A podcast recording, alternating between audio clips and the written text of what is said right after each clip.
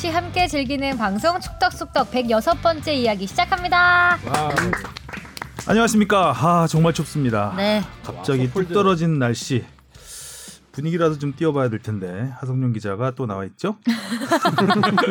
더 추워졌어요? 출연만으로도 죄송합니다. 시작부터. 자 아시아 챔피언스리그에서 울산이 결승에 진출했습니다. 네. 반면에 대한의 건하, 건하볼 수원은 정말 잘 싸웠는데 맞아요. 아, 8강에서 아쉽게 대화를 마감했습니다. 오늘은 젖잘싸 수원의 핵 김민우 선수와 전화 인터뷰 준비를 했습니다. 음. 아, 사실 이 자리에 초대를 하려고 했는데 지금 자가격리 중이라서 음. 전화로 초대를 하는 것으로 했습니다. 안녕하십니까 주영민입니다. 안녕하세요. 주시은입니다. 안녕하세요 박진영입니다. 안녕하세요 하성명입니다. 아니, 주바페는 뭐 이렇게 웃어요? 진영이 배에서 꼬르륵? 꼬르륵 소리가 너무 크게 나서 안 들렸을 거예요. 점심 안 먹었어요? 아니, 아니, 먹었는데 아 요새 장이 좀 안 좋아졌나? 소원해나 봐요. 소화가 잘 안 돼. 아 오히려 안 돼서 그런데 TMI였네요. 네. 점심과 함께 욕을 좀 먹으면 포만감을 좀 느끼지 않을까. 아우 아, 웃기다. 요동치고 음. 있습니다. 지난주에 다양한 댓글이 네. 올라와 있죠. 댓글과 함께 시작을 하겠습니다. 네, 템레이 씨가 김남일 선수의 인기는 어마어마했습니다. 심지어 김남일 본인이 아니라 팬클럽이 만든 책도 나왔었습니다. 저도 샀었어요. 그 책에선 김남일이라고 안 하고 NI라고 했습니다. 니 니 이렇게 읽어요? 니? 아니요 NI라고. NI 맞죠? 저 니라고 읽어야 되는 줄. 예를 들자면 미국전 사진 걸어놓고 밑에 NI의 깡은 이토록 어마어마했다. 그는 짐승 아니 야수였다. 이런 식이었죠. 항마력이 상당히 많이 필요했습니다. 항마력. 동물철권이야 네, 뭐야? 뭐, 저, 뭐 저도 나 당시엔 와 남일이 형 겁나 멋있어 이러긴 했지만 킹갓 충무공 엠퍼러 건하종신 찬양하려고 기사 좀 찾아봤는데 언론사들이 죄다 실수를 했더라고요. 사진은 없고 그냥 빛만 있어서 기사를 읽을 수가 없던데 눈이 너무. 부셔. 어, 아주 재밌게 잘 쓰시네요. 네, 잘- 항마력이 부족하다고 하셨다고 하는데 어, 넘치시는 걸로. 좋았습니다. 네. 장진석 씨가 라떼 듣다가 생각난 건데요. 김남일 선수가 전북 시절에 지상파 KBS에서 중계를 했는데 김남일 선수가 간만에 골을 넣고 전북이 이겼고 남일 선수가 MOM이 됐죠. 근데 마침 맘. 리포 네 리포터가 갑자기 아내인 김보미 아나운서였는데 경기 후 인터뷰에서 감격에 겨워 울먹이는 아내를 꼭 안아주는 모습이 멋있더라고요. 또 누가 아나요? 주바페도 이런 경우가 생길지. 저 주바페- 놀리시는 거죠 지금? 마음은 되겠죠. 네, 오늘. 그렇겠죠. 마음은. 되겠는데. 주바페 마음이죠. 뭐. 예. 지재은님이 주시은 아나운서님 여기도 계시네요. 반가워요. 음, 저도 유튜브 반갑습니다. 댓글이잖아요. 이게 네. 지난주에 유튜브 조회수가 어, 잘 많이 나왔어요. 네. 5천 회가 넘었는데 거의 뭐 다섯 손가락에 꼽을 정도로 역대로. 아마 근데 다 어, 들었다 금방 다 나가시지 않았을까? 네, 그래서 댓글이 많이 달렸는데 그래서 또 악플이 또 많이 달렸습니다. 관심이죠. 그래서, 음, 아, 그래서 악플은 주바페 깨끗한 입으로 얘기하기보다는 제가 자, 조 시몬 시몬 조 사임 시몬. 사이먼인가 시몬인가 네. 조 시몬님 방송 참 kill time용으로 만들었냐? kill time으로 음, kill time용이죠. 뭐. 그쵸, 뭐. 네, killing time. 음. 좋잖아요. 그 다음에 318 비피더스님 유상균님이 보내주셨네요. 어 이거는 건강하게 끝까지 네, 내려갈 이거는 것 같은 뽕작가가 배에 꼬르륵 소리 나는 뽕작가가 좀 읽어주십시오. 읽어주시죠. 전문가를 데려와요. 비피더스 좀 드시고요. 아, 일반 축구 유튜버나 팟캐보다 내용이 없어요. 오히려 선출들보다 못해. 컨텐츠가 질적으로 떨어져요. 음, 자성용 기자 사과하세요. 전문가가 아니라 죄송합니다. 어. 어. 근데 선출들보다 못하다는 표현은 좀 그러니까 선출보다 당연히 못하죠. 저희는 선수 출신이 아니니까. 그리고 뭐 어, 아까 하성룡 기자가 저희 맨 앞에 하는 축덕과 추갈못에서 축덕을 빼자고 네. 어, 추갈못이 함께 추갈못만. 함께 네. 하는 어, 노력해야죠. 그리고 일단 뭐 저희가 유튜브 향이 아니기 때문에 사실 뭐 유튜브를 위해서 따로 준비한 건 없잖아요. 화면도 네, 좀 그쵸. 떨어지고 자막도 없다 보니까 아마 이렇게 좀 돌아다니는 영상으로 보시다가 음. 조금은 지루하셨을 수도 있을 것 같아요. 영상이 그냥 서 있잖아요, 저희는. 네. 음. 알겠습니다. 뭐 악플도 환영하겠습니다. 무플보다는 나은 거 아니겠어요? 그렇죠. 네, 댓글 많이 달아주세요. 네, 악플은 제가 읽으면 되니까요. 자, 그래서 어, 라떼로 들어가죠. 네. 축덕다방에 주문하신 라떼 나왔습니다.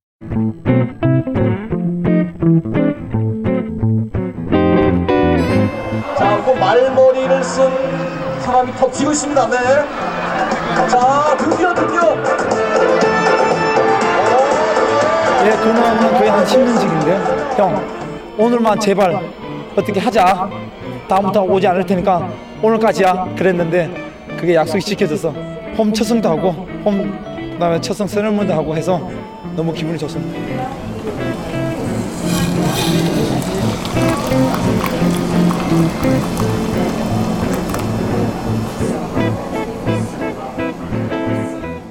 신태영 감독님 네. 음, 목소리를 들어봤는데 어, 어떤 주문이 들어와 있죠? 원팀 리더십 책 보유자님이 보내주셨는데요.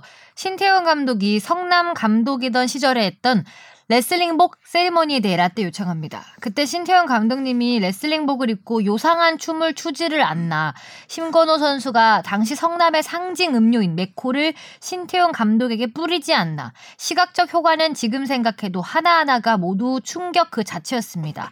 그 세리머니가 나온 배경과 이유 그리고 당시 알려지지 않은 behind가 있다면 알려주세요. 음, 저 이거 영상 찾아보고 왔어요. 웃겼죠. 깜짝 놀랐어요. 요상하죠? 네, 깜짝 놀랐어요. 네. culture shock를 많이 신태용 감독이. 아니면 소화하기 어려운 의상과 네. 춤과 춤사위가 아. 남다르시더라고요. 그러니까요. 음, 그게 람바다 춤이었죠? 아, 네. 그래요? 종목이 있었어요. 음악도 나왔잖아요 좀 전에 아. 그 인트로 음악에서. 람바다? 어디 어? 때는 2009년. 어, 당시 김학범 감독의 후임으로 신태용 감독 대행이었습니다. 음. 당시 대행 첫 해였는데 어, 관중을 모으기 위해서 홈에서 첫 승을 거두면 누드 퍼포먼스를 제외한 어떤 세리머니도 하겠다. 고 선언을 하셨습니다. 어, 세다. 어, 그래서 구단이 팬들을 상대로 세리머니 네, 공모도, 공모도 했다고요. 했었죠. 아. 네. 그 공모에서 여러 이야기 뭐 썰로 많이 전해진 거는 진짜 뭐 그 맥콜 1.5리터 one shot, 뭐 이런 one shot. 얘기도 있었고 여러 아이디어들이 나왔었고 용트림이 나왔겠네. 음. 자, 3월 14일이었군요. 홈 개막전이 0대0 무승부. 어, 당시 라돈치치가 페널티킥을 실축을 했죠. 쭉 날려버렸죠. 예, 이게 모란 시, 모란 시장 대폭발 슛이라고. 이게 아마 계속 나, 날아갔으면 날아가는 각도가 이제 경기장을 넘어서 모란 시장 쪽으로.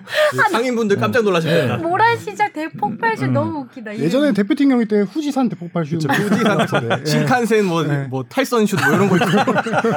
아, 그 옛날에 화질 안 좋을 때 M군으로 막 이걸 알싸에서 보던 잘 시절이. 와.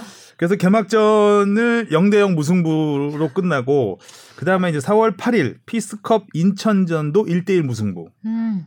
당시에 이제 심건호 씨가 어, 이 그러니까 이게 하성룡 기자가 해준 말인데 형 이거 꼭 해야 돼요 그랬다면서요. 아, 이거를 저도 나중에 찾아본 건데 이제 음. 구단 관계자가 뭐 관련해서 이제 그 당시 상황을 좀 회상하면서 했던 얘기 중에 이런 얘기가 있다고 하더라고요. 음, 그러니까 뭔가 심건호 선수와 함께 세리머니를 준비하고 있었던 거야. 기획을 하고 네, 있었구나. 그래서 심건호 큰 선수가. 꼭 이렇게 해야 되냐 음. 그랬더니 신태용 감독이 이길 때까지 기다려라고 얘기를 했다고 합니다. 그리고 그 다음 경기 세 번째 홈 경기였죠. 4월 11일 4월 11일이면 쌀쌀하잖아요. 아 직은. 춥죠. 어, 쌀쌀하죠. 눈도 옵니다 이때. 아. 눈 온 건 아니고요 세리머니 할 때. 자 성남이 포항을 3대 1로 꺾고 시즌 홈 첫 승을 거두자 서포터스석 앞으로 이동한 뒤 옷과 구두를 벗습니다. 어, 누드 퍼포먼스 빼고 그리고. 바지에 벨트를 이 아재들은 혁대라고 하는데 혁대를 푸는 순간 이제 빨간 레슬링복이 나왔다 그래요. 그 안에서 입고 있었던. 바지. 아, 나오는 순간 보니까. 이제 관중석에서 이제 환호성이 막 쏟아졌죠.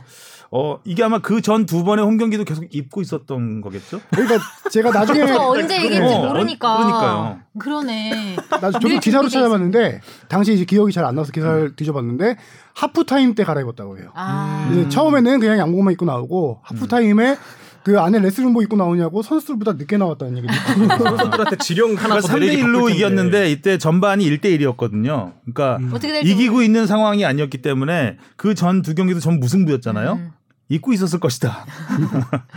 그 추측은 해볼 수 있을 것 같습니다. 너무 웃기다. 어, 이제 양복 속에 빨간 레슬링복을 이제 드러내면서 어, 람바다 춤을 췄죠. 람바다 음악과 함께. 현역 시절에도 골 세레머니로 음. 그걸 많이 했었어요. 음. 그리고 이제 선수들이 어, 맥콜 음료를 뿌리고 그리고 갑자기 말 탈 쓴 말의 탈을 쓴 어, 한 명이 오더니 신태용 감독과 빠떼로 자세를 취하고 성남 유니폼을 입고 어, 성남 유니폼을 입고 그래서 그 말탈을 벗으니까 이게 신건호 선수. 어, 그래서 신건호 선수와 함께 그 팬들 앞에서 음, 신건호 선수의 무등을 타고 환호했던 잊을 수 없는 추억을 만들었던 신태용 감독이었습니다. 당시에 그 아마 2006년이었던 걸 기억을 하는데 이만수 SK 수석 코치가 아. 프로야구 그때 아마 공약을 했죠. 홈 관중이 만 원이 되면 네, 매진되 예, 다 알몸 세레모니를 하겠다. 음. 해가지고 이제 팬티만 입고 경기장을 돌았어요 한 바퀴. 근데 그 또 팬티가 엉덩이 네, 엉덩이는 모형 엉덩이 예, 같은 모형 게또 엉덩이가 있는. 붙은. 네. 음. 당시 그런 게 좀 유행했었던 것 같아요. 음. 말탈도 아까 그랬고. 그때 그 보시면 김성근 감독의 표정이 쟤 성근 뭐 하는 감독이. 애냐, 쟤 왜 저러냐는. 눈빛 레이저 장난 음. 아니시죠. 그래도 뭐 인터뷰에서는 어, 팬들을 위해서 음. 어, 코치가 그런 거는 어쨌든 대단하게 생각한다라고 얘기를 했었는데 아마 이때 이만수 코치의 그런 그 공약을 보고 좀 영감을 얻지 않았을까. 음. 음. 그래서 어쨌든. 관중 끄는 데는 성공을 했고 화제도 많이 됐었고요. 지금까지도 뭐 회자가 되고 있으니까요. 음. 사실 신태용 감독 감독 대행이 2009년에 처음 맡았을 때는 어, 모기업 1화가 원래 지원을 많이 했던 음. 그 1화였는데 이때부터 지원을 줄이기 시작합니다. 아. 그래서 되게 팀이 좀 안 좋은 상황에서 안 맡았어요. 예. 그래서 신태용 감독 대행이 처음 시작할 때는 그 해에 이동국 선수와 김상식 선수가 전북으로 트레이드 되던 해예요. 아. 음, 그러니까 주 전력이 공수에서 빠진 상태에서 팀을 맡고 어 이제 빨리 첫 승을 해야 되겠다라는 그런 음. 동기부여가 필요했을 수 있고요. 어, 아무튼 신태용 감독은 감독 대행 첫 해 전반기에는 좀 부진해서 많이 욕을 먹었습니다. 하지만 후반에 반전을 이루면서 리그 4위로 정규리그 4위로 마쳤고 챔피언 그 플레이오프에 가서는 어, 결승까지 진출해서 오. 결국 준우승으로 그 당시 이제 그 홈첫승 공약 관련해서 신고 선수랑 되게 그 신태용 감독이랑 친해요. 같은 동양이기도 하고 어 또 아니, 시- 시- 신고 선수라 그런 줄 알았어 지금. 신고? 심건호 선수. 신건호 선수. 네. 그래서 첫 경기부터 다 왔다고 해요 신건호 선수가. 아. 네, 계속 지키고 지키고 하다가 세 번째 경기 좀 왔을 때 나중에는 결국 신건호 선수가 이게 좀 하기 싫어서 성남이 아니겠으면 좋겠다라고 그 정도까지 얘기를 했다라는 기억이 나고요. 음. 당시 그 신건호 선수랑 친했던 게 그 스포츠인들의 봉사단체 모임이 하나 있어요. 음. 그 같은 봉사단체 하면서 친해졌는데 그래도 레슬링인 게 다행이지 않았을까. 그 봉사단체에 황영조 선수도 있었거든요. 아, 마라톤 했으면 마라톤을 할 수 있는 네. 있었지 레슬링 보기 더. 민망할 수도 있을 것 같긴 해. 워낙 쫙 달라붙어서. 신태용 감독이 이제 패셔니스타잖아요. 네. 기본적으로 아. 옷을 굉장히 잘 입었어요. 선수 시절에도 잘 입었고 어 굉장히 그 외모에 신경을 많이 쓰는 음. 옷에도 신경을 많이 쓰는데 완전 대단한 반전이었죠. 그 월드컵 대표팀 감독 시절에는 뢰브와 비교되기도 했었죠. 그쵸. 독일 와- 축구 대표팀 뢰브. 감독하고 네. 예. 오. 정장 와이 흰색 와이셔츠. 그러니까 입고. 몸매가 좋잖아요. 일단 음. 군살이 별로 없고 젠틀한 양복 이미지 fit, 좀. fit가 네. 좀 굉장히 좋은 음. 감독이었죠. 그래서 신태용 레슬링 fit도 괜찮았어요. 네, 괜찮았던 것 같아요. 춤이 좀 라인이 그래서 그랬지. 그래서 신태용 감독은 이렇게 공약을 잘하는 감독 중에 한 명이었는데요. 그래서 2016년도에는 그 당시 이제 리오 올림픽 음. 어, 대표팀 리오 올림픽 축구 대표팀 감독이었는데 2016년 카타르에서 아시아 23세 이하 챔피언십이 열립니다. 거기서 이미 어 4강 진출하면서 그 진출. 티켓은 네. 올림픽 티켓은 따놓은 상황이었고 결승에서 한일전이 한일전이 열리는데 미리 공약을 합니다. 한복을 입고 시상대에 서겠다 우승하면은. 어. 예. 근데 당시 제가 현장에 그때 있었거든요. 2대 0으로 앞서고 있다가 아. 3대 2로 역전패한 그 경기. 예. 그 이후로 신태용 감독은 이제 공약을 절대 하지 않겠다. 음. 아. 어, 선언을 했고 러시아 월드컵을 앞두고 우리 그때 주영민 선배랑 저랑 같이 이제 우리 회사에서 같이 인터뷰를 했었는데 당시 김진 그 선수들이 감독에게 질문을 던지면은 답변하는 코너가 있었어요. 음. 거기서 김진수 선수가 레슬링 세레모니 관련해서 질문을 했더니 답변이 돌아온 게 그 이후로 정말 힘들었다. 그래서 어, 왜? 자기는 이젠 죽을 때까지 공약을 하지 않겠다. 아, 아, 그 짤이 선언을 인터넷에. 돌아다니니까요. 음. 네네. 음. 민망하셨나 봐. 공약을 해서 힘들었잖아요. 되게. 네. 음, 알겠습니다. 라떼 들어봤고요. 네. 자, 질문 코너로 가보겠습니다. 무엇이든 물어보세요. 아. 다비드리님, 우리 정기원 해주시는 다비드리님이요. 주말을 마무리하며 주말배가 보라색 옷을 입고 나온 팔뉴스를 봤는데요. 스포츠 뉴스에 이정찬 기자님께서 SBS가 새겨져 있는 마스크를 쓰고 나오셨네? 근데 마스크가 턱 끝까지 안 가네? 설밭에 맞습니다. 라는 생각을 하면서 보다 한 가지 의문점이 들었습니다. 분데스리가에서 레반도프스키와 홀란드의 득점한 경쟁을 리포팅하던 중 SBS에선 홀란드를 혼란으로 표기하더라고요. 저는 이제껏 홀란드라고 알았던 것 같은데 포털에 홀란드로 검색해도 나오고 혼란으로 검색해도 나오는 이 선수 그동안 홀란드로 알았던 것이 잘못되었던 건가요? 너의 이름은 김민호 남아요. 김민호 남아요와 어 혼란을 드려서 좀 죄송하고요. 네. 사실 이게 다 홀란드라고 그랬죠 처음에. 그러니까 세계 청소년 선수권이었죠. 그때 이제 홀란드가 노르웨이 대표로 나와서 한 경기 여덟 골 아, 넣었던가요? 저 그걸로 아홉 경기 오. 넣었던 것 같은데. 아홉 골이었나요? 네, 아홉 골이었던 것 같아요. 그때부터 굉장히 큰 화제가 됐었죠. 아마 득점왕을 했을 겁니다. 조별리그 네. 탈락하고도. 네, 어. 열몇 골 넣었었죠. 음. 네. 아, 그때부터 이제 홀란드라고 불렀었는데 아, 저희가 이제 외국 선수들 이름을 이야기할 때 혼란을 겪는 거는 네. 이 국립국어연구원에서 표준 표기를 내놓습니다. 그 뭐 주바펜 아나운서니까 잘 알겠지만 근데 영어 영문 이름에 대한 표준 표기를 해요. 근데 그 원칙은 뭐냐하면 현지 발음에 발음. 최대한 네, 가깝게 가깝게. 한다는 게 이제 국립국어연구원의 원칙입니다. 그렇습니다. 그래서 이제 홀란드를 혼란으로 표준 발음으로 이제 표준 표기로 한 거예요. 그래서 계속 홀란드로 쓰다가 갑자기 중간에 혼란으로 들어오니까 깜빡이 없이 이렇게. 예, 바로 그냥 바꿔버리기가 애매해서 홀란드라고 지금도 쓰는 데도 꽤 있습니다. 음. 근데 그걸 이제 그대로 받아서 쓰기가 참 난감한 상황이 많은데 이번 같은 경우 이제 홀란드는 아직 어린 선수고 나온 지 얼마 안 됐기 때문에 아예 초창기에 국립 그 네. 국어연구원의 표기를 따르자 해서 이제 홀란으로 바꾼 거고요. 뭐 그렇다고 해서 선수가 다른 것도 아니고 스펠링이 달라지는 것도 아니지만 이제 국립국어연구원의 그 제가 예전부터 몇 번 얘기를 했지만 아, 제가 문제점을 항상 지적하는 게 한 번 표기를 했으면 계속 가야 되잖아요. 바뀌어요, 근데 표기가. 주로 월드컵 주기로 많이 바뀌죠. 월드컵 4년 주기도 주기로. 바꾸고 네. 어떤 유명한 선수가 음. 크게 부각되면 또 바뀌는데 좀 어이없게 바뀌어요. 음. 그러니까 예를 들어서 필 미켈슨이었어요 처음에 골프 선수죠. 골프 선수. 근데 갑자기 필 미컬슨으로 바꿔요.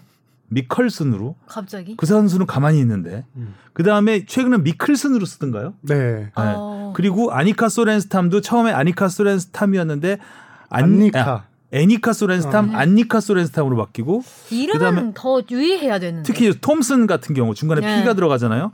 렉시 톰슨 같은 선수도 처음에 렉시 톰슨으로 했- 했다가 톰프슨으로 바꿔요 또. 그좀 어이가 없는 음. 경우가 좀 많죠. 앤디 머레이 같은 선수도 갑자기 머리. 머리가 되고요. 어, 좀 머리가 아파요. 국립국어연구원을 따라가다 보면. 네. 그러니까 좀 사실 호날두도 네. 크리스, 크리스티아노 호날두와 그 브라질의 네, 호날두가 호날두. 스펠링이 똑같습니다. 저 로날도 이렇게. 그리고 둘 다 브라질어예요. 어, 포르투갈어예요, 참. 근데 똑같은 포르투갈 선수의 네. 호날두는 호날두고 호날두. 브라질의 포르투갈어의 호날두는 호나우두고 호나우두. 그거를 왜 가만 놔두느냐? 두 선수 구분하려고. 워낙 둘 다 월클이니까. 그러니까 이게 이제 현지 발음에 가깝게 한다는 거는 사실 우리 말을 아무리 현지 발음에 가깝게 표기를 한다고 해도 현지 발음하고 똑같을 수가 없죠. 없거든요. 우리 말은 우리 말이기 때문에 에, 특히 유명한 선수들 같은 경우는 그러니까 이게 현지 발음하고 조금 틀리더라도 그렇게 알고 있으면 그냥 가주는 게 좋거든요. 그러니까 예를 들어서 저희 뭐 운동 선수뿐만 아니라 영화 배우 같은 경우 성 성룡 같은 경우 예전에 성룡이었잖아요. 네. 한성룡 기자 잘 알죠. 네, 잘 알죠. 네. 근데 갑자기 청룡으로 바꿔 청룡. 어, 그건 처음 진짜요? 들어보네요. 처음 들어봐요. 그러니까 성룡은 그러니까 이룰성자 용룡자 써서 그 원래 있는 한자어 표기 우리가 한국에서는 익숙한, 성룡이라고 예. 읽죠. 그 한자를. 예를 들어 예전에 뭐 장점인 같은 경우도 장택민이잖아요 한자로 하면 갑자기 이걸 중국어 발음으로 바꾸는 거죠 청룡 음. 그래 놓고 또 대만은 타이완이라 고 그러잖아요 타이완이 표준어라고 하잖아요 근데 국립국어연구원의 예, 그 예외 중에 하나가 그 나라 이름은 한자를 그대로 읽는 경우가 많아요 독일 음, 중국. 중국. 미국. 그러니까 특히 중국은 중국어를 쓰는데 중국어라고 중- 안 하잖아요, 네. 저희가. 근데 중국은 중국어라고 안 하면서 대만은 왜 타이완이라고 하느냐. 그러니까 이건 일관성이 떨어지는 게 많습니다. 근데 음. 어쨌든 국립국어원의 국어연구원의 표준 표기라는 것이 있고 그것을 따르다 보니까 홀란드 같은 겨- 경우는 아직 그렇게 세계적인 대스타 반열에는 못 올랐기 때문에 저희가 일찌감치 바꾼 거고요. 음. 그런데 이것도 찾아보니까 최근에 바뀌었네요. 올해 네, 5월 네, 20일. 최근에 한 바꿨어요. 1, 2주 정도밖에 안 됐어요. 그러니까 이 표기법을 가장 잘 따르는 곳이 연합뉴스가 제일 잘 따르고요. 음. 그러니까 연합뉴스는 아마 과거 기사 검색하기 힘들 겁니다. 아. 왜냐하면 그 표기법들이 다 자주 바뀌니까. 바뀌기 때문에. 음. 근데 홀란드 이 이름을 두고 제가 뭐 official은 아니지만 그냥 혼자 내피셜로 생각해 보면은 이 선수가 노르웨이 저기 국적이지만 태어난 거는 잉글랜드에서 태어났어요. 음. 아버지가 프리미어리그 선수 시절에 잉글랜드 음. 활약하던 시절에 태어났고 이름 영문 스펠링을 쓰면은 영국 발음과. 네, 노르웨이 발음이 틀리잖아요. 음. 그래서 어렸을 때부터도 아마 이름 발음을 두고 좀 영국에서 발음하던 거랑 다르지 않았을까 음. 그런 생각도 들고 D가 아마 묵음이 되지 않을까라는 생각도 드네요 노르웨이어에서. 그래서 음, 홀란, 그래서 홀란이 아닐까 예, 홀란이 싶은데 아닐까. 그러니까 뭐 현지 중계라든가 들어보면 홀란 할란드 할란드. 할란드 할란드. 좀더 가깝죠. 음. 할란드에 좀 더 가까운 것 같습니다. 그러니까 정답은 없다. 없다. 예, 정답은 없고 우리는 현지 발음을 도저히 우리가 그대로 표기할 수는 없다. 나중에 또 국립연구원에서 한란으로 바꾸진 않을지 우려스럽네요. 아직도 기사 쓰면 헷갈리는 게 아구에로 아게로 뭐 아, 뭐였더라 자, 막 그런? 이름들이 너무 많아요. 네. 아구에로 아 괴로라고 한 적도 있고 네, 아 구에로라고 아구에로. 한 적도 있어요. 드로그바 드록바 네. 뭐 이런 것도 저희 기사 쓰면서 막 헷갈려서 헷갈려서 막 옛날 기사 찾아보고 막 그렇게 하죠. 음, 그리고 웃긴 게 그러니까 디에고 마라도나라고 하잖아요. 그 네. 표준 표기는 디에고 마라도나예요. 근데 샌디에고는 샌디에이고가 표준 스페링은 똑같거든요. 아 그러네. 예. 샌디에고라고 알아, 예전에. 하다가 네. 샌디에이고라고 한 10년 10몇 년 전쯤에 네, 바뀌었거든요. 샌디에이고라고 하잖아요. 예, 근데 디에이고 마라도나라고 안 하잖아요. 그렇죠. 디에고 어, 마라도나. 근데 그런 것들이 굉장히 많습니다. 기사 쓰다 보면 어려워. 음, 잘 새겨서 들으시면 될 것 같아요. 원어로 보십시오. 예. 네. 다음 질문입니다. 원팀 리더십 책 보유자님이 보내주셨는데요. 축구 관련한 기사나 영상을 보면 축구 선수들에게 100m 기록을 물어보게 되는 경우가 종종 있는데 거의 대부분의 선수들이 본인의 100m 기록을 정확히 모르겠다고 하더라고요. 근데 선수 출신이 아닌 일반인의 경우에도 중고등학교 때 100m 기록을 측정하기도 해서 거의 본인 100m 기록이 얼마인지 알고 있잖아요. 근데 하물며 직업이 운동선수인 축구선수들이 본인의 100m 기록을 모른다는 게 선뜻 이해가 가지 않더라고요. 물론 축구 선수는 100m 달리기보다 10m, 30m 등 단거리 달리기가 중요하기 때문에 100m 기록이 크게 의미 없을 수도 있으나 그래도 소속팀에서 데이터 관리 차원에서 선수들의 100m 기록을 측정해둘 법도 한데 왜 축구 선수들은 100m 기록을 물어보면 거의 모른다고 하나요? 소속팀에서 100m 기록 말고 10m, 30m 등 단거리 기록을 측정하나 선수들이 100m로 바로 환산을 못해서 그렇게 답변하는 걸까요? 아니면 다른 팀 선수들에게 내 정확한 스피드에 관한 정보를 주고 싶지 않아서 일부러 모른다고 하는 건가요? 궁금합니다. 일단 저 복수의 구단에 알아봤더니 100m 기록은 뭐 동계훈련 때도 재지 않는다고 해요. 그렇죠. 뭐 의미가 크게 없죠. 의미가 없죠. 축구에서. 네. 100m 기록을 말하는 선수는 제 생각엔 아마 중고등학생 때 체력장 했을 때 나온 기록일 테고요. 예전에 이제 네. 90년대까지만 해도 그 선수 소개 나오잖아요. 그쵸. 선수 얼굴 나오고 게- 밑에 이제 100m 소개가 기록 나온 나오죠. 100m 기록이 네. 항상 나옵니다. 아 진짜요? 아 100m 기록이 나와요. 프로필 같은 거 나올 때. 12점 네. 몇 초. 뭐 오, 잘 뛰네. 나왔었는데 사실 그 기록도 어, 부정확할 수 예, 있는. 부정확하죠. 그리고 음. 30m를 가지고 100m를 환산한다는 건 불가능하고요. 그렇죠. 어, 100m는 지구력이 필요하니까요. 아, 이 환산해서 생각나는데 2018년 러시아 월드컵 때 은바페 순간 최고 속도가 38키 아 4, 38km가 나왔어요. 음. 그때 16강전이었나? 그때 음. 하프라인부터 질주해서 오. 간게 38이었는데 빠르다. 그 순간 최고 속도예요. 근데 우사인 9초 대죠, 그러면. 우사인 볼트가 세계 신기록 100m 세계 신기록 세웠을 때 평균 속도가 37점 몇이었어요. 어, 오. 평균 그렇죠. 속도가. 그 정도 돼야 네. 9초, 9초 초반이 나오죠. 최고 속도와 평균 속도 차이 있지만은 음. 그렇게 이 환산하면 문제가 되는 게 우사인 볼트도 결승점 들어올 때는 44km예요. 아, 환산하는 게 우사인 볼트가 아마 거죠. 최고 속도가 한 40, 한 7, 8 될 거예요. 네. 순, 순간 최고 속도. 부딪히면 교통사고다 교통사고. 오, 진짜 빠르다. 내 그래서 부산은 이차 막힐 때. 100m 뭐 질문에도 내용을 주셨지만 축구에서는 100m가 크게 의미가 없고요. 스프린트를 하려면은 길어봤자 50m고요. 음. 보통 20에서 30m 정도 이제 스프린트 그렇죠. shuttle run으로 많이 하죠. 그렇죠. 셔틀. 빨리 갔다가 네. 찍고 다시 돌아오고 이런. 그래서 팀들이 스프린트 기록, 예를 들어 한 20m, 30m 기록도 거의 안 재는데 신인 선수들이 들어오면은 예를 들어 체력 훈련 한 뒤에 전후 기록 변화를 보기 위해서 하는 경우는 있다라고 해요. 근데 이 음. 뭐 스프린트 기록도 따로 이렇게 재는 건 없고 예전에 저기 리버풀의 레전드 이안 러시가 한 말이 있어요. 나는 100m는 안 빠른데 20m 내가 누구보다 빠르다 이런 식으로 음. 얘기한 적이 있어요. 러시네요, 이름도. 예. 러시. 그런 식으로 축구에서는 스프린트 뭐 스프린터 진짜 길어봤자 최고 길어봤자 50m 정도. 손흥민 선수의 70m 질주는 진짜 몇 년에 한 번 나오는 것들이고요. 그렇죠. 네. 보통 스프린트라고 하면 20에서 30m 사이니까 이렇게 뭐 선수들 기록을 따로 따진다 이런 건 음. 정말 힘든 것 같아요. 네. 다음 질문이요. 네, 다음 질문도 원팀 리더십 책 보유자님이 보내주셨는데요. 요즘은 인터넷 개인 방송 하시는 분들 중에서 유럽 축구 중계를 할 때 저작권 때문에 축구 중계 화면은 띄우지 않고 본인 개인 방송 화면을 띄운 채로 음성 중계만 하시는 분들이 많잖아요. 그 방송들을 보다가 갑자기 궁금해진 건데요. 이 개인 방송 하시는 분들은 해당 리그에 대한 저작권이 없으니까 이렇게 음성 중계를 하는 거잖아요. 근데 가만히 생각해보면 이게 방송국으로 치면 라디오 중계를 하는 거나 다름이 없잖아요. 그럼 저작권 없는 방송 국들도 라디오 중계는 해도 되는 게 아닌가라는 생각이 들더라고요. 그래서 질문 드립니다. 이제부터 질문입니다. 네. 개인 방송 하시는 분들이 축구 중계하실 때는 방송의 현지 선수들의 의사소통하는 소리나 관중들의 함성 소리는 안 들립니다. 이렇게 순수하게 현지 경기장 소리 그리고 중계 화면은 비록 없다고 할지라도 그 리그 그 경기장의 상황을 실시간으로 중계하는데도 불구하고 저작권이 걸리지 않는 건가요? 그리고 혹시 만약에 화면 없는 라디오 중계에서 현지 선수들 소리, 관중 소리, 경기장 소리가 들어간다면 그때는 저작권에 걸리는 걸로 바뀔까요? 궁금합니다. 음, 좋은 질문이네요. 네. 근데 일단 어 저기 중계권이라는 게 라디오 중계권은 제가 알아보니까 따로 있진 않은데 기본적으로 중계권이란 것 자체가 방송국에서 사용할 수 있는 모든 플랫폼에 다 저- 허용- 적용이 됩니다. 그럼 방송국에서 라디오 하니까 당연히 라디오 중계권도 갖고 있다라고 볼 수 있는 거고요. 그다음에 인터넷 방송 하시는 분들은 현장 중계음을 현장음을 아예 안 넣습니다. 음, 그러면 이거는 솔직히 엄연히 얘기하면 중계라고 할 수는 없는 거죠.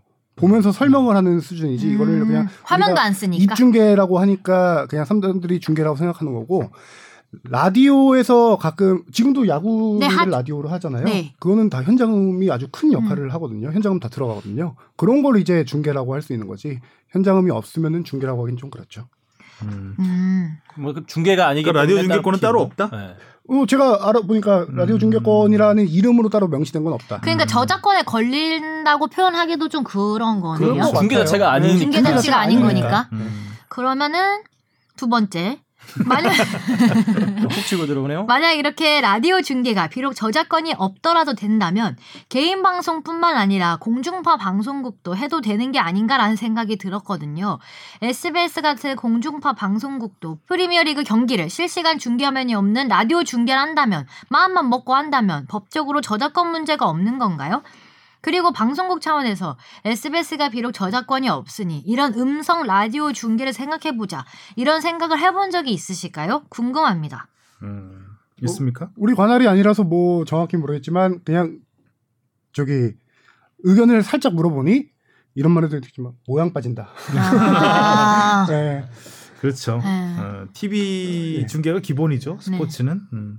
그렇답니다. 자, 그러면 세 번째로 축구 커뮤니티에 자주 나오는 얘기 중 하나가 있는데요. 축구 선수들 키를 얘기할 때마다 예전부터 간간히 나오는 얘기가 축구 선수는 키 잴 때 축구화를 신고 잰다. 이런 얘긴데요. 이거 사실인가요? 인터넷 보면 여러 의견이 있는데 예전에는 축구화를 신고 쟀으나 요즘엔 그렇게 하지 않는다. 이런 얘기도 있고 신발 신고 키 재는 건 농구에서 하던 측정법일 뿐 축구는 애초부터 축구화 신고 잰 적이 없었다. 이런 의견도 있고 여러 가지 의견이 있더라고요. 정확한 사실은 무엇인가요?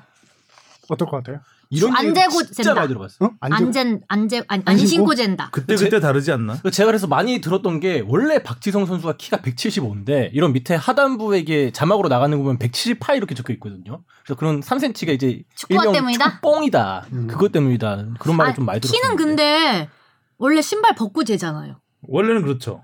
그럼 축구 선수들도 제가 벗고 알기로는 않을까요? 따로 룰이 없는 걸로 알고 있는데. 연맹에 확인해 본 결과 룰은 없습니다. 네. 규정은 아. 없고요. 네. 구단들에게 복수의 구단을 확인해 보니까 선수 마음대로 해요. 특히 아. 네. 키 작은 선수들은 신고 신고 그렇죠. 아, 많은데 진짜요? 그렇습니다. 근데 신고 제더라도 축구화가 아니라 일반 운동화 신고 잰다고 해요. 음. 네, 그래서 선수 마음대로 하는. 에어맥스 특히 이제. 키와 에어맥스. 키에 민감한 종목이 농구잖아요. 응. 그렇죠. 농구 같은 경우도 이제 프로, 프로필을. 보면 오히려 너무 큰 선수는 맨발로 재고 아, 어, 그냥 조금 작은 선수는 신고 재고 그거에 이제 나도 신고 큰 재볼래. 제약은 없는데 예를 들어서 이제 크잖아요. 농구 용병 외국인 선수 그, 영, 그 뽑을 때 신장 키- 제한이 있을 신장 때. 제한 있잖아요. 그 예전에- 경우는 벗고 잽니다. 아, 그리고 누워서 재는 경우도 있어요. 네. 신생아처럼? 왜냐하면 서서 하면 신생 안에 이렇게 옹그리고 있는 거 아니에요. 아니, 네, 애기들 누워서 아, 재잖아요. 애기들 누워서 다리- 돼요. 다리 네, 잡고. 네, 다리 잡고. 쭉쭉이 쭉쭉이. 그러니까 왜냐하면 서서 하면 약간 뒤꿈치를 들 수도 있고 음. 아, 그 뭔가 찬나에 좀 조작할 수 있는 어, 머리를 뭐 이렇게, 이렇게? 한다든가 네. 좀 그럴 수도 있기 때문에 누워서 하면 그게 불가능하잖아요. 아. 음, 누워서 쭉쭉이를 한 다음에 그리고 이번에 농구에서 신인 선수들 재는 거 보니까 다 벗고 재더라고요. 이유가 몸무게까지 같이 재느냐고. 음. 네, 한 번에 아. 재느냐고. 한 번에 기본적으로 키는 재는 거죠. 네. 근데 이제 프로필상의 키는 살짝 높이기도 하고 그 젠대로 올리지 않는 경우도 많죠. 실제로 우리가 이제 뭐 모든 종목이 마찬가지예요. 그러니까 프로필상으로 170으로 돼 있는데 아무리 봐도 170cm가 그러니까 170은 되게 약간 기준인 것 같아요. 170이라고 말하시는 분들은 다 한 67, 68이죠. 네. 다 올려서 말씀하시기 때문에. 네, 그래서 이제 정확한 기준은 없다. 없다. 이따가 김민우 선수한테 물어볼까요? 어, 그럼 좋아해요. 김민우 선수가 김민우 170 선수는 170은 때안될것 같은데. 초반 정도 축구화. 신고 재셨어요? 이렇게 물어보는데. 되겠네요. 자, 우리 뽕 작가 또 찾아보고 있습니다. 김민수 아. 김민수 키 한번 남물 키 어떻게 되나? 웃기다. 몇이세요? 174cm라 적혀 있는데 이거 약간 좀 솔직해 보이는 수치거든요. 왜 172일 수도 있지. 그렇죠. 한, 저는 한 제가 욕심냈으면 한 75로 썼을 것 같은데. 실제로 봤을 때는 74가 좀 안 될 것 같은 느낌.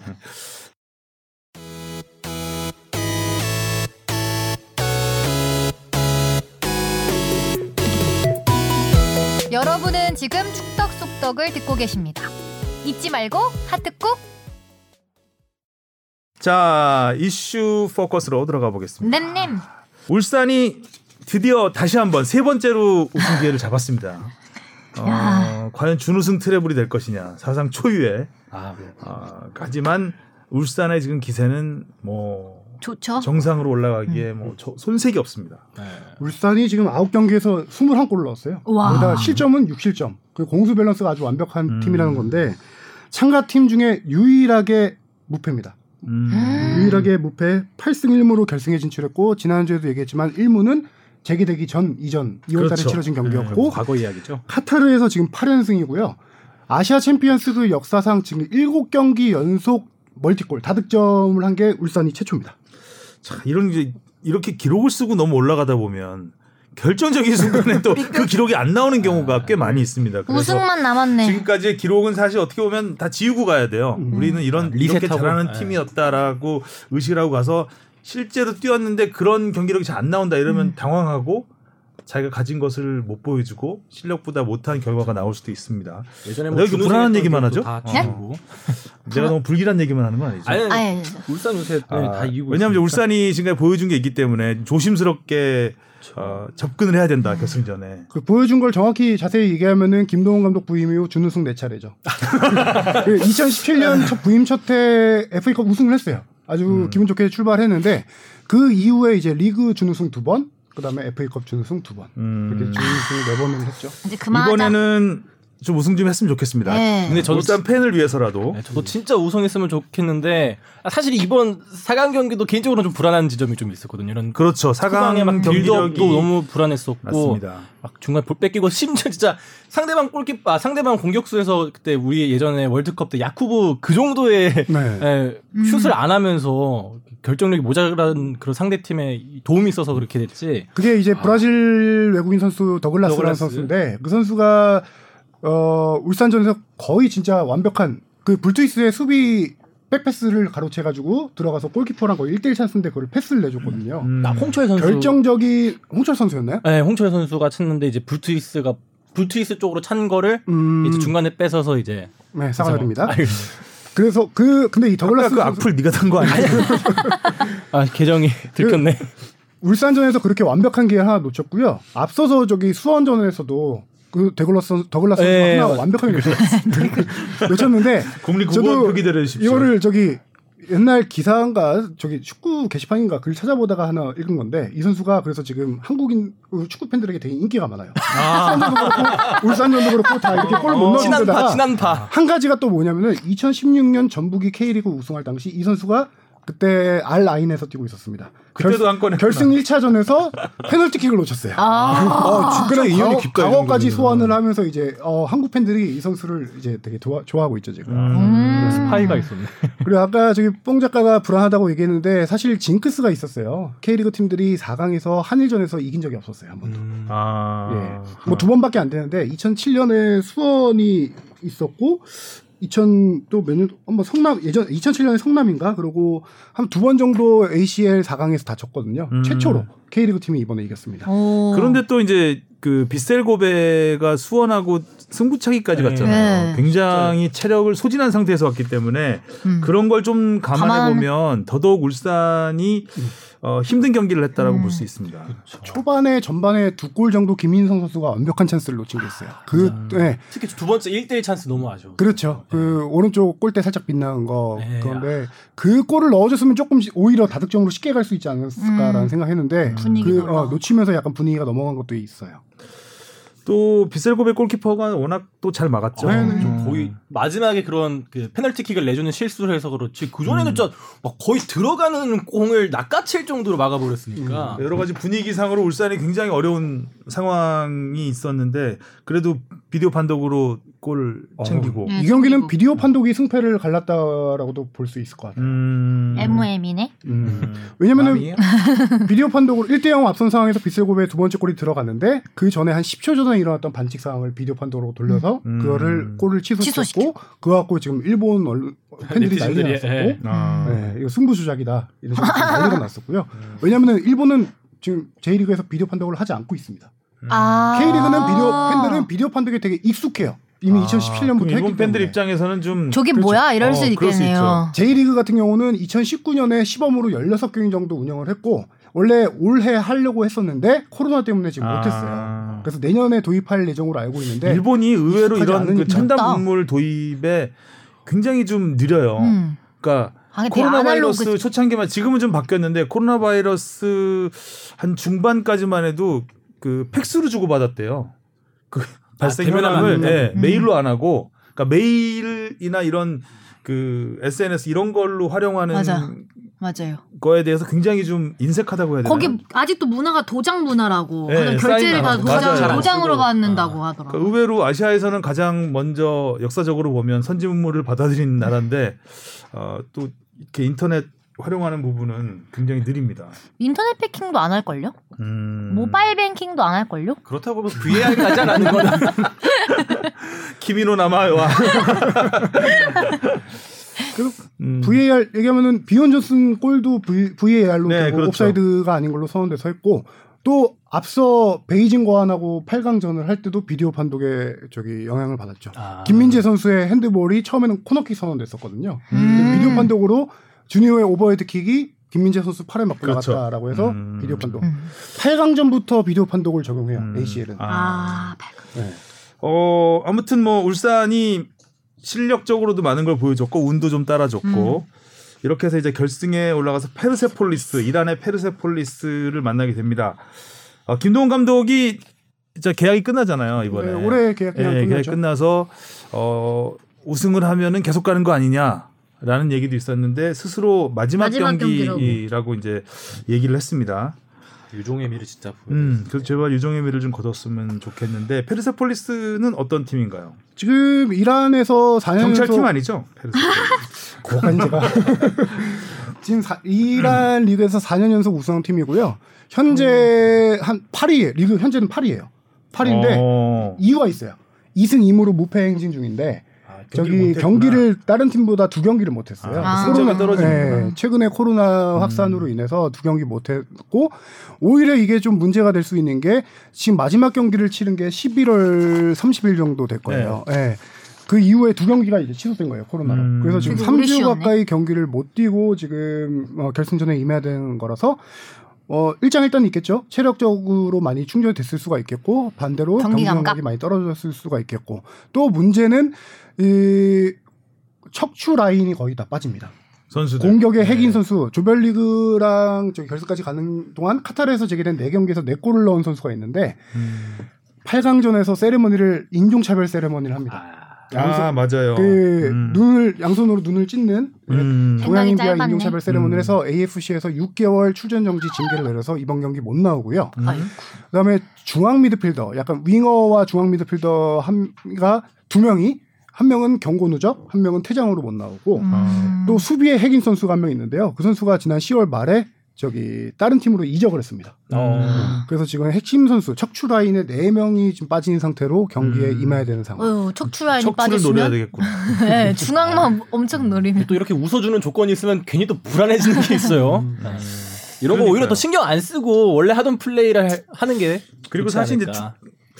뭐 다른 종목도 마찬가지지만 특히 축구는 그 경기 감각이 되게 중요하거든요. 저 체력 네. 같은 것도 그렇고 이거는 조직력으로 이제 움직이는 거기 때문에 개인 개인 기량이 더 중시되는 스포츠 같은 경우는 아, 경기 감각이라는 건 혼자서 이제 그 조율하면 되는데 팀으로 움직이는 경기는 호흡이 맞아야 되니까. 경기를 이제 주기적으로 해줘야 상승세를 계속 이어갈 수 있는 거기 때문에 지난번에 K리그 그, 예, K리그 2 플레이오프에서도 수원 FC. 수원 FC가 네. 그렇게 잘하다가 마지막에 결국 그 경기 자체만 보면은 밀린 거잖아요. 네. 음.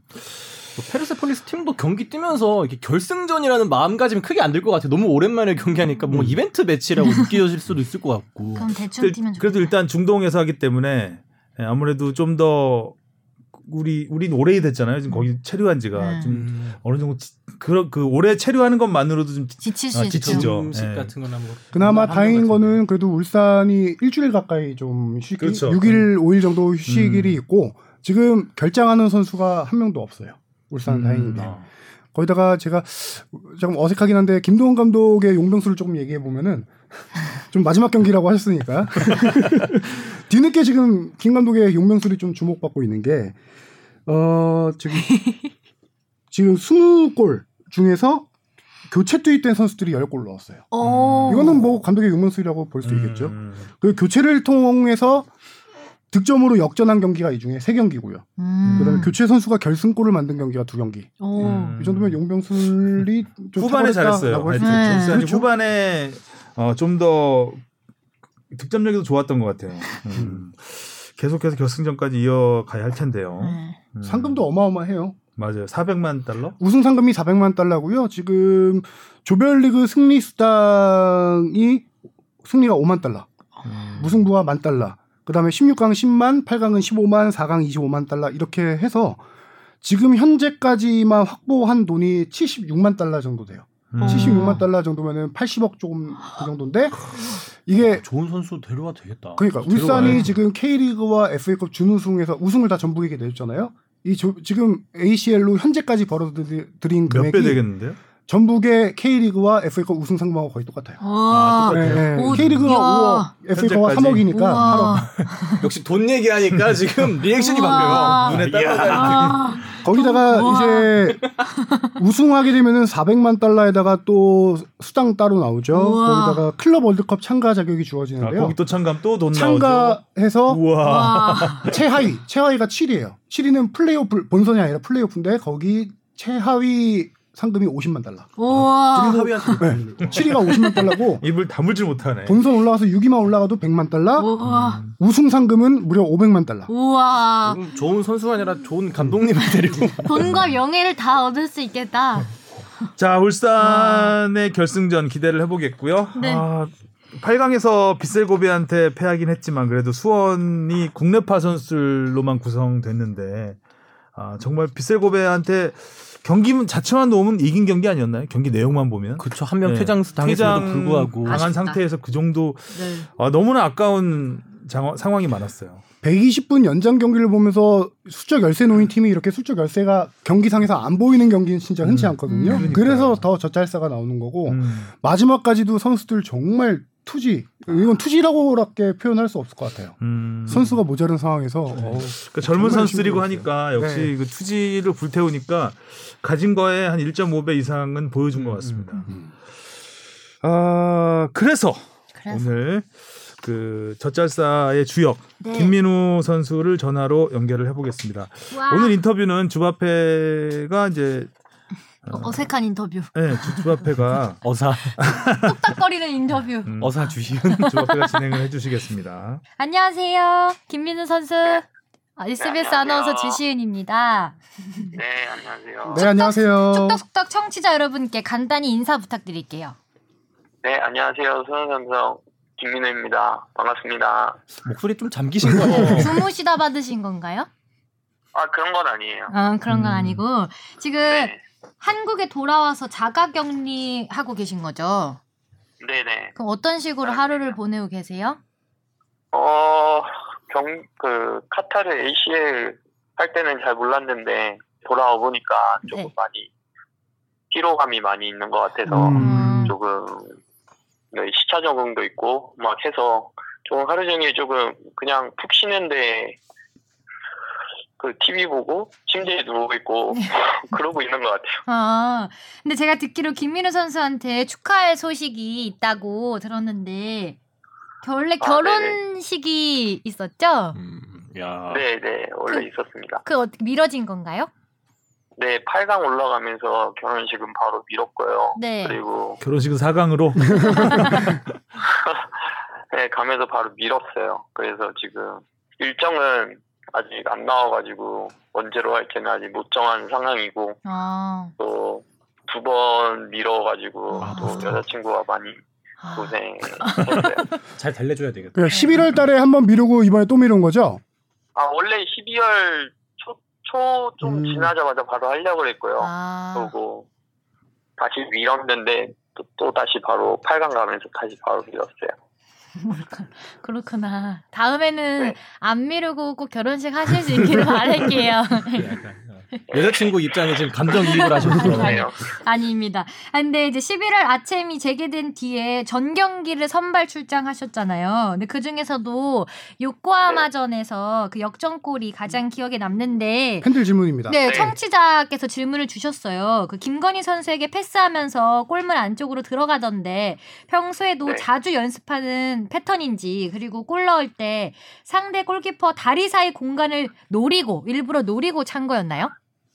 아, 뭐 일단은 건이랑은 클럽하우스에서 같은 방을 쓰고 있거든요. 그래서 같이 이렇게 지내는 시간이 많고 또 건이 같은 경우도 축구적으로 많이 이야기하는 선수여서 많은 얘기를 축구적 축구 얘기를 많이 하- 하는데 또 경기를 같이 뛸 때마다 조금 서로에게 좋은 찬스나 좋은 패스나 이렇게 들어갔을 때 결정 못 지었을 때 많이 우리 둘이 안 맞는다는 식으로 이렇게 많이 놀리고 했었거든요. 네. 근데 ACL 그 요코하마 전에서는 그런 모습이 그런 둘이 좋은 플레이가 나와서 서로 끝나고도 이제 건이가 이제 하나 넣어주구나 뭐 이제 하나 내가 패스 좋은 거 많이 했는데.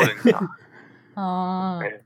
그렇게 장난치고 막 했었는데 또 그 요코하마전에서 좋은 어시스트 줘가지고 너무 고맙고 또 저도 결정 지을 수 있어서 너무 다행이었던 것 같고 또 그때 상황에서는 사실 골키퍼 가랭이 보고 차려고 했던 건 아니고 조금 옆으로 밀어 넣으려고 했던 게 운 좋게도 골키퍼 가랑이 사이로 들어간 것 같아요. 쏙 음. 들어가가지고. 근데 카타르에서 주장 완장을 찼잖아요. 근데 또 선수들이 워낙 네. 많이 빠져서 분위기 잡는 게 좀 쉽지 않았을 것 같은데 주장으로서 또 어떤 노력을 하셨을까요? 어, 일단은, 네, 조금 책임감이 많이 있었고요. 물론 상민이 형도 옆에서 많이 도와줬고, 또 많은, 또 거기 같이 간그 상엽이 형이나 다솔이 형도 많이 주위에서 많이 도와줬기 때문에 저도 주장을 하는 데 있어서 조금 편안하게 잘 할 수 있었고, 그리고 또 거기 가서도 호텔 밖으로 나가지 못하는 상황이었거든요. 네. 그래서 운동 외나 경기 외에는 바깥으로 일체 나갈 수 없는 상황이었기 때문에 선수들이 많이 시간이 갈수록 지치고 힘든 상황이었는데 그래도 다 선수들이 희생하는 마음이 있었기 때문에 조금 저로서도 주장 역할을 하는 데 있어서 조금이나마 조금 잘 할 수 있었던 것 같아요. 그런 부분에서는 정말 선수들한테 감사하게 생각을 하고 있어요. 음, 그 빗셀고 배전에서는 특히 퇴장이 있어서 더 선수들이 체력적 부담이 더 컸을 것 같은데 어느 정도였나요? 어, 저도 진짜, 어, 경기자, 경기를 시작했는데 몸이 되게 많이 무겁더라고요. 음. 그래서 회복이 아직 좀 덜 됐구나 하는 생각도 들었고, 조금 짧은 시간에 빠른 회복을 해야 되는 상황이었기 때문에 몸 상태가 많이 무거웠는데, 거기다가 또 경기 도중에 한 명 퇴장 당하다 보니까 너무 조금 정신적으로나 육체적으로 많이 힘든 상황 속에서 어, 조금 떨어질 수 있는데 그래도 선수들이 경기장 안에서 상민이 형부터 시작해서 그래도 해야 된다고 말을 했고 또 선수들이 하고자 하는 의지가 강했기 때문에 그런 무거웠던 안 좋았던 컨디션이 음. 조금 그래도 그런 의지를 통해서 좀 극복할 수 있지 않았나 생각을 하고 있어요. 음. 근데 이번 아챔에서 일본 팀의 강한 면모를 보여서 그런지 청취자 질문 중에 이런 것도 있었거든요.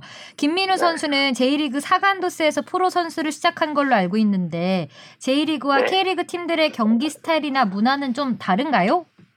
라고. 네, 아무래도 조금 네. 어, 가까운 나라이지만 그래도 많이 다른 축구 문화를 가지고 있고 또 그 보셨다시피 J리그 선수들은 최대한 어, 기술적으로 축구를 많이 하려고 노력을 하는 팀들이 많아서 그런 부분이나 한국은 되게 어, 파워적이나 스피드적이나 음. 그런 것들로 많이 이루어져 있는데 그런 부분들이 조금 많이 다른 것 같아요. 그- 근데 김민우 선수 일본어 워낙 잘하는 걸로 알고 있는데요. 아, 예? 아, 네. 아니 근데 그냥- 경기 중에 일본 선수들하고 자주 대화하는 장면이 자주 잡히더라고요. 뭔 얘기를 그렇게 많이 한 거예요? 아, 예, 대, 아, 뭐 오랜만에 만나서 일본 선수들 만나서 그런지 되게 일본 말을 하고 싶었나? 그러니까 무슨 대화를 좀 했던 거예요? JLPT 네. 치는 것처럼 좀 하게 되긴 하더라고요. 음, 반가웠다 이런 대화를 나눈 건가요? 아는 선수가 좀 있었나? 그, 자, 그, 그 고배랑 할 때 얘기하는 모습은 네. 장, 잡혔잖아요. 예, 예. 그거는 그냥 어, 우리 분석했냐 어떻게 했냐 어. 어떻게 했냐 뭐 이렇게 오. 물어봤던 것 같아요. 뭐야 기싸움 네. 같은 오, 분석한 이런 걸 물어보기도 하는군요. 근데 그, 네, 이거 선수들이 하는 거냐 아니면 분석해서 우리를 이렇게 하는 거냐. 음, 그 짧은 시간에 많은 대화를 했네요. 중요한 대화를 나눴네요. 예, 근데 좀 잘 피해가더라고요. 제가 음. 안 알려주고. 지금 팬들 사이에서 건아볼에 네. 대한 그 인기와 관심이 상당한데 건아볼을 딱 한마디로 설명한다면 어떻게 표현할 수 있을까요? 감독님이요? 네. 아 어렵네요. 말로 표현 아, 어려운 어려라고 표현될 수 네, 있어. 어려운 축구다. 어려운 축구다. 건아볼은 어렵다 이렇게.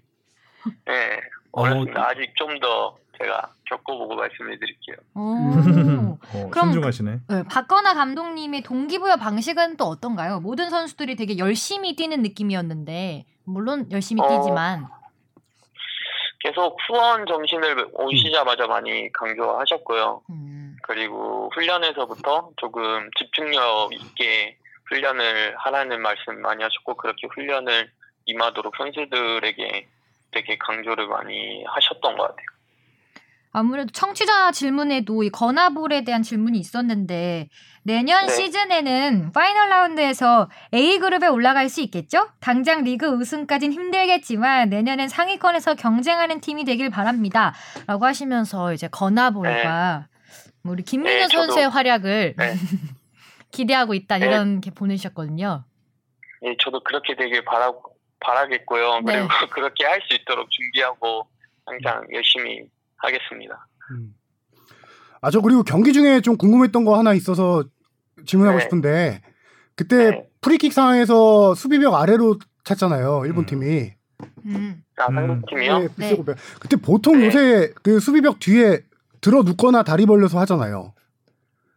요즘에 네. 뒤 수비 뒤에 그렇게 그 네. 밑으로 못 차게 많이 쓰긴 했었는데 네, 그날 딱 그걸 아, 안그 했더라고요. 생각을 왜 못 했을까요? 음, 지나고 나면 항상 아쉬워요 그런 게. 네, 좀, 아, 좀 결과론이긴 하지만 조금 네. 썼으면 어땠을까 하는 경기 후나 그렇게 골 먹고 나서 좀 생각했던 음. 장면이었던 것 같아요. 그러니까 4강전에서 울산하고 빗셀고베에서 거의 똑같은 지점에서 프리킥이 나왔는데 그때 울산은 김태환 선수가 들어 저기 들어 눕더라고요. 다리 벌리고. 어. 네, 똑같은 네, 장면이었더라고요. 아무래도 그전 네. 경기에서 저희가 그렇게 네, 그러니까. 봤나? 아. 네. 그래도 수원이 나름 울산을 도와줬다? 약간 그런 느낌이 들더라고요. 아무래도 예. 뭐 그렇게 쓸 수밖에 없었지 않았나. 저희 같았어도 그렇게 했을 것 같아요. 음. 음. 근데 또 이제 울산이 또 비셀고베를 꺾고 울- 결승에 올라갔잖아요. 울산의 우승을 솔직히 바라시나요? 울산이요? 네. 어 우승이요? 네. 아, 네. 어, 바로 대답이 안 나오네. 아까 건아볼 만큼 아, 신중하셔요. 좀 수원이었으면 바로 나왔을 텐데 참, 아무래도 예, 좀 그래도 뭐 울산이라는 팀은 그래도 K리그에서 좋은 팀이고 또 강한 팀이기 때문에 또 올- 올해 같은 경우는 우승을 할 수 있는 기회를 두 번이나 놓쳤기 때문에 좀 많이 선수들이 좀 힘들고 어려운 상황이지만 그래도 마지막에는 조금이나마 K리그를 위해서라도 조금 우승해서 돌아왔으면 좋겠어요. 스코어 한번 예상해 볼까요? 첫 골 누가 넣을지. 첫 골 누가. 넣을 것 같은지. 윤빛가람이요. 어. 오. 아, 요새 키 감각이 진짜 물 올라오셔서. 아, 예. 요즘 물 올라오셨어. 물님이 올라오셨구나. 슈가원장님. 온도가 올라오고 까라는 있습니다. 예, 선수가 많이 윤빛. 넣으실 것 같아요, 왠지. 음. 아 그래요? 네, 계속 되게 잘. 넣었으면 좋겠어요.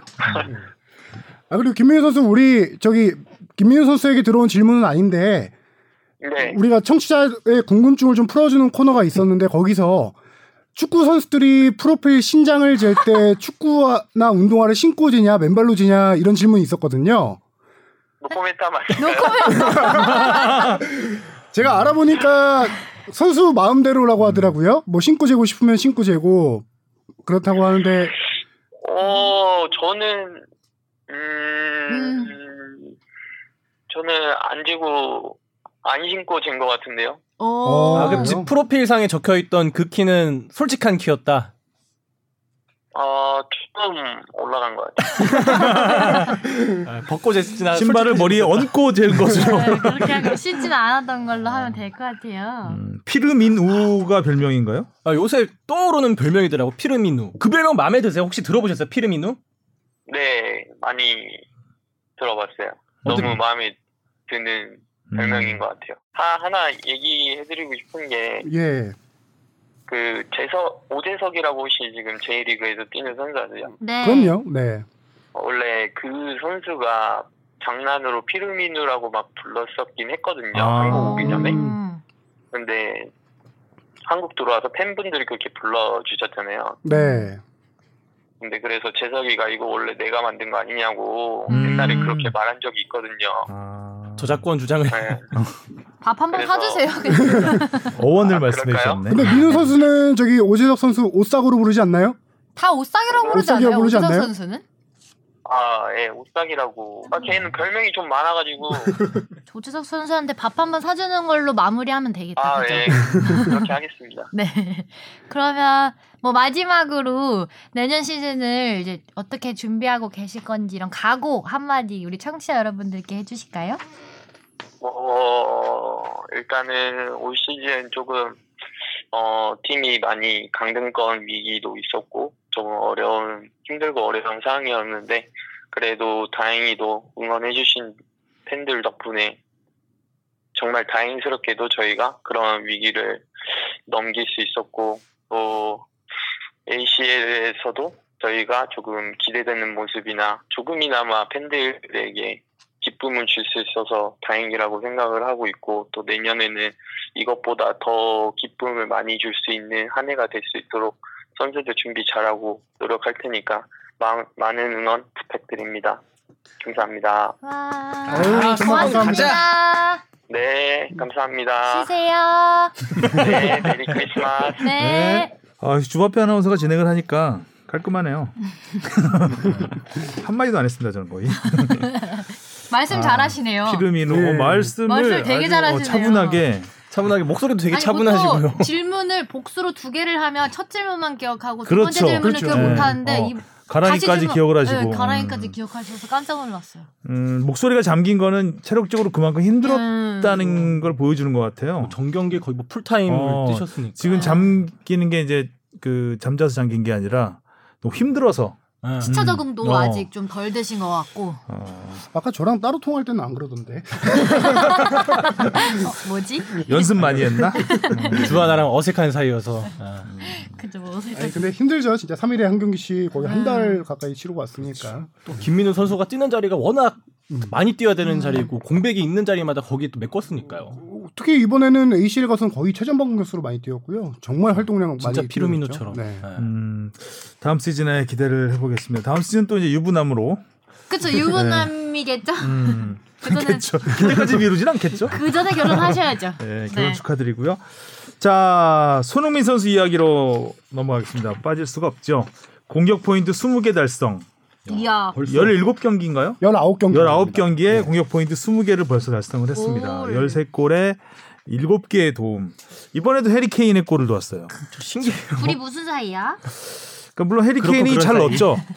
그렇죠. 네. 해리 케인이 뭐 잘 찾고 헨리켄 늘잘 차요. 응. 손흥민도 아 그래요? 네, 잘- 아, 몰랐어 난 추가를 못이라. 근데 지금 해리 케인과 손흥민의 이 콤비네이션은 한국 언론만 주목하는 게 아니라요. 모두가 지금 거의 영국 언론에서도 많이 이 부분에서 많이 나오고 있는데 심지어 저기 BBC 라디오에서는 해리 케인과 인터뷰에서 도대체 어떤 관계냐라는 질문까지도 했더라고요. 어 역시 네. 아, 그 애니메이션도 나왔잖아요. 네, 해리 애니메이션도 케인하고. 항상 둘이서 영화 보고 집에서 놀고 뭐 이런 배경음악이 Just two of 어, us. Just two of us. 뭐 여, 결혼식 미룬데 여기 아니에요? 그때 좋은 노래 깔았네. 해리 케인의 답변이 just friends라고 했던 것 같아요. 아. Just two of us의 제일 마지막 가사가 You and I 이거거든요. 그러니까 흥 and I. 아 그러니까 요새는 진짜 케인이 골 넣고 나중에 보면 어 손흥민이 어시스트 했네. 뭐 손흥민이 골 넣고 나중에 보면 어 케인이 케인이, 어시스트 했네. 이런 정도니까. 영혼의 단짝. 역대 프리미어리그 한 시즌의 골 합작 순위가 지금 2위입니다. 네. 1위가 앨런 시어러와 서턴. 근데 한 골 차이예요. 13골이고요. 이게 1995년에 작성된 기록인데 와. 지금 손흥민 케인이 12골입니다. 중요한 거는 이건 한 시즌에 나왔던 게 13골이고요. 손흥민과 그렇죠. 케인은 리그 12경기에서 12골을 합작한 거예요. 음, 네. 그렇죠. 시어라고 서턴은 한 시즌 예. 토탈이고 네. 엄청 지금 정말 크게 뛰어넘을 거죠. 것 같은데요. 그러니까요. 케인은 지금 10골이죠. 케인 9골이죠. 아홉 골. 에 12, 12도움인가요? 어, 도움. 어쨌든 도움, 네. 지금 도움은 일- 압도적인 일이고 일이죠. 네, 압도적. 득점까지 지금 지금 너무 리그에서 9골 넣고 있는데 실질적으로 시즌 전체로 치면 손흥민 선수보다 골 많이 넣고 있습니다. 음, 진짜 케인도 케인이- 폼이 장난 아니게 올라요. 득점왕과 도움왕을 동시에 차지한 건 전 메시 이후 이외엔 본 적이 없는 것 같은데 그렇죠. 예. 어, 대단한 기록을 이어가고 있습니다. 이 정도면 20, 20은 달성할 수 있을 그러니까 것 텐- 같아요. 어, 20 홈런 그것도 아니고 코앞이니까 벌써. 네. 근데 이 손흥민 선수가 솔직히 어시스트 원터치 패스로 잘 주긴 했는데 케인의 슈팅이 워낙 무회전 킥으로 저 궤적 멋있다. 그 골키퍼가 약간 옆방향 걸린 것도 있고 궤적을 제대로 파악하지 못해서 어, 못 막은 것도 수비가 있는데 살짝 약간 가려진 것도 네. 있고 손흥민이 뛰어가면 뛰어갔잖아요. 저거 바로 세게 뛰어가니까 약간 움찔한 것도 좀 있었던 것 같아요. 네. 그래서 지난주에 우리가 소개했던 그 expected goal이라고 XG라고 네. 있잖아요. 이게 그 슈팅 거리 각도뿐만 아니라 수비 위치 골키퍼 어떤 상황 이런 것까지 다 고려한 거였는데 케인 선수의 골이 지난번 손흥민 선수의 아스날전 골 2%보다 더 어려운 골이었다고. 오. 1%. 무려 어, 1%라고 1%? 나오더라고요. 아. 거리상으로 뭔가 더 가까워 보였던 것 같은데. 해리 케인. 케인이- 그게 케인이 이제 슈팅이. 아니 거리상으로는 더 멀었죠. 아, 케인이 그래서 30m 정도였고 손흥민 음. 선수가 그때 21, 20, 한 5m 좀 안 됐었고요. 음. 근데 이게 그 거리와 각도에서 나오기 어렵다라기보다 여러 상황을 종합적으로 판단한 수비의 거겠죠. 위치 뭐 이런 네. 것들을 봤을 때 사실 골키퍼가 정면에 있는 상황이었기 때문에. 골이 될 확률은 높지 더, 않았죠. 음. 거기에 약간의 골키퍼의 실수도 좀 있어야 되고 음. 여러 가지가 다 맞아 떨어진 골이었다. 잘 찼어. 별골이야. 과이타 골키퍼도 그때 뭐 케인의 슛을 못 막은 게 조금 아쉬워서 그렇지 나머지는 진짜 후반전에 세네 와, 골, 세네 골 막았죠. 뭐. 거의. 아, 예. 진짜 세 골은 막았죠. 솔직히 보면서 욕 나오더라고요. 저는 아니 토트넘 좀 이겨야 다이어 되는데. 막은 것도 그랬고 케인 헤딩 찬스도 음. 있었고 진짜 은돔벨레 슈팅 막은 것도 음. 초반에. 과이터 스페인 선수더라고요. 음. 음. 아, 저는 근데 솔직히 뭐, 전혀 모르는 선수. 저도 몰랐어요. 이번에 어, 이런 선수가 있었구나라는 생각 들 정도로 깜짝 놀랐습니다. 선방쇼를 크리스탈, 크리스탈 같은 선수 역할을 했습니다. 어, 이제 이 방송이 나가고 나면 이제 리버풀전이 끝나고 손흥민 선수의 소식이 업데이트가 돼 있을 겁니다. 근데 저희는 어, 하루 전에 녹음을 하기 때문에 어, 20 공격 포인트까지만 말씀을 드렸고요. 어, 유로파 대진이 나왔습니다. 32강 대진. 토트넘이 오스트리아의 볼프스베르거와 붙게 되죠. 오스트리아 분데스리가에서 7위. 음. 무난한 대진인데 또 16강에 가면 또 추첨을 하죠. 네, 그래서 음. 지금 뭐 토트넘이 대진운이 되게 좋다라고 봐야 되고요. 이번 유로파 리그의 특징 중에 하나가 챔피언스 리그보다 조금 주목받는 포인트 중에 하나가 유럽 5대 리그 1위 팀들이 다 유로파에서 5대 리그뿐만 아니라 15개 팀이 리그 1위라는데요. 아, 15개 뽕? 작가가 조사한 걸로 보면 유도, 유럽 5대 리그 포함해서 네. 그래서 별표를 쳐놨습니다. 그래서 유럽 5대 와, 이게 다 리그가 1위 지금? 응. 올 시즌 워낙 유럽 5대 리그가 이변이 많이 일어나고 있어서 음. 1위 그렇죠. 팀들이 익숙하지 않은 팀들이 많아요. 지금 음. 프리미어 리그 토트넘이 1위, 유로파 리가 있죠. 우크라이나의 디나모 키예프, 스페인 음. 레알 소시에다드, 그렇죠. 세르비아의 즈베지다, 즈베지다. 어, 토트넘하고 붙었던 팀이죠. 그다음에 이탈리아는 AC 밀란, 네. 스코틀랜드는 레인저스, 체코는 슬라비아 프라하, 오스트리아는 레드불 짤츠부르크, 음.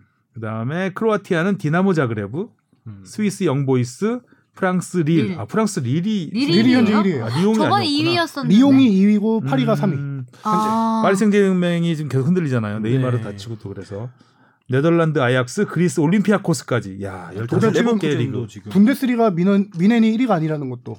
그렇죠. 레버쿠젠이 1위고요. 뮌헨이 음. 2위거든요. 음, 어, 유로파가 더 빡빡한 것 같아요, 진짜. 네. 그러니까요. 거기다 세리에 아까 말씀하셨다시피 AC 밀란이 1위잖아요. 유벤투스가 현재 3위.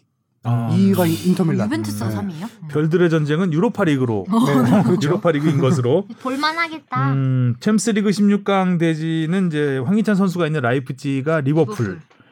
아, 만만치 않은 대결. 또 미나미노와 황희찬 옛 동료의 대결. 그 다음에 바르셀로나가 파리 생제르맹과 붙습니다. 네, 이 경기도 지금 관심이 음. 많죠. 네이마르 더비인데요. 음. 네이마르 선수가 지금 부상으로 못 나올 현재 못 나오지만 그때면 충분히 나올, 나올 것 수가 같은 있고요. 나 2월이잖아요. 예, 경기가 음. 2월 이라서 충분히 나올 것 같고 네이마르 선수가 자기 SNS에다가 이제 레- 메시에게 남기는 글을 남겼어요. 뭐 음. 오랜만에 뭐 친구 만나 좋다 뭐 이런 식으로 음, 남겼더라고요. 우리 지금 만나. 예. 남겼죠? 네. 네이마르 더비입니다. 아, 네이마르 부상이 생각보다는 예. 크지 않은 것으로 음. 아, 그날 밝혀져서 경기는 와 태클이 거의 뭐 아예 작정하고 막 너무 다 심하게 했죠. 진짜 골절. 당연히 골절 됐겠지라고 싶었는데 다행히 염자 그러니까 판정 굉장히 나왔어요. 유연한가 봐. 네. 유연한 것 같아요. 음. 브라질 그- 남자면은 물리치료. 제가 지난번에 라떼. 음, 라떼 얘기할 때 마라도나 선수 태클 살인적인 네. 태클을 얘기했었는데 뭐 마라도나도 그랬고 브라질의 호나우두 같은 선수도 이탈리아에서 완전 살인적인 태클로 해서 십자인대가 두 번이나 끊어졌던 공업자 정신이 건데, 없어. 어, 참 이렇게 개인기가 좋은 선수들이 어떻게 보면 이게. 부작용, 네. 음, 개인기의 부작용. 자꾸 이제 패스에서 스피드로 뛰는 선수들은 그렇게 많이 안 다치거든요. 아. 공을 빨리빨리 내주고 뛰고 하기 음. 때문에 음. 이게 공을 많이 몰고 다니는 선수들은 이제. 태클의 음. 희생양이 되는 경우가 많죠. 아무튼 이제부터 챔피언스 리그, 유로파 리그는 본격적인 우승 경쟁이 시작이 됩니다. 아 토트넘은 진짜 이번에 리그 리그든 유로파든 우승컵 하나는 꼭 들었으면 좋겠어요. 음. 개인적인 바람이. 그러게요. 지금 다 어쨌든 다 가능성이 있잖아요. 그렇죠. 음. 이번에 리그컵도 이제 24일 날 리그컵이 있고요. 음. 스토크 시티랑 붙고 저 그것만 넘으면은 리그컵 우승. 가능성이 좀 높아질 것 같아요. 프리미어리그 우승이 제일 어려울 수도 있어요. 지금 네, 상황에서. 네. 네, 워낙 와 오늘 또 혼자니까 첼시 빽빽하잖아요. 지고 맨시티 맨시티 비기고, 비기고. 어. 해서 지금 보니까 1위에서 10위까지 승점이 5점 차이예요. 그렇죠. 그러니까- 문제 와, 밖에도 이상하지 않네. 이제 뭐 그러니까 삐끗하면 한 경기 미끄러지는. 삐끗하면 어. 그냥 쭈르륵. 지금 거의 분위기가 네가 해라 선두예요. 지금 분위기가 어. 토트넘이 민- 먼저 삐끗해주자 리버풀이 다음 날 그러니까요. 튀겨주고. 삐끗해주고 어. 그래서 선, 선도 안 바뀌고. 음. 네. 이런 해가 있었나 음. 이렇게 많은 팀이 어, 지금 1라운드가 다. 끝나가는데 그렇죠. 그죠? 이렇게까지 치열했던 적은 없었던 것 같은데 하여튼 뭐 재미있습니다. 자 오늘은 여기까지 얘기를 하면 될 것 같죠. 한 가지 공지 드릴 게 있잖아요. 다음 주에는 다음 주에 아 다음 주에 이곳에 선수가 직접 옵니다. 네 황현수 선수 서울의 네. 황현수 선수를 저희가 초대를 했고요. 어, 어렵게 했습니다. 저희가 사실 접촉을 여기저기 많이 했었는데 MVP 손준호 선수부터 해서 어, 이제 아무래도 지금 사회적 거리두기를 이제 지키다 보니까 지방에서 오는 거는 지방 섭외는 다 실패를 했고 아. 그래도 이제 서울 쪽에서 가깝잖아요 여기 네, 음. 많이 가깝죠? 그래서 좀 호응을 해주셔가지고 다음 주에 이정찬 기자가 섭외를 했습니다. 여러분 그래서 질문 많이 댓글이나 보내주세요. 메일로 질문 좀 보내주시고요. 다음 주에도 알차게 이야기를 나눠보겠습니다. 자, 오늘 저희 그동안에 음지에서 일했던 우리 어, 하지윤 인턴 AD 인턴 인턴 A, 인턴 인턴 PD죠. 어, 하지윤 인턴 PD가 오늘로 어, 저희를 떠납니다. 네. 저희가 굳이 뭐 부탁드리지 않았는데 본인이 직접 멘트를 하고 싶은 게 있다고. 아. 네. 그전그 누구지 우리 선홍이었나요? 음, 그 친구의 영향이죠? 음. 어, 우리 하지윤 말아야 할 것을 예, 우리 김선홍 인턴과 그 하, 위해서 어, 하지윤 네. 인턴 사이에 네. 네. 서예서라는 인턴이 있었는데 앞으로 해도 서에서 네, 뒤로 해도 건너뛰고 건너뛰고 자, 한 말씀 하시죠. 일로 와주세요. 와.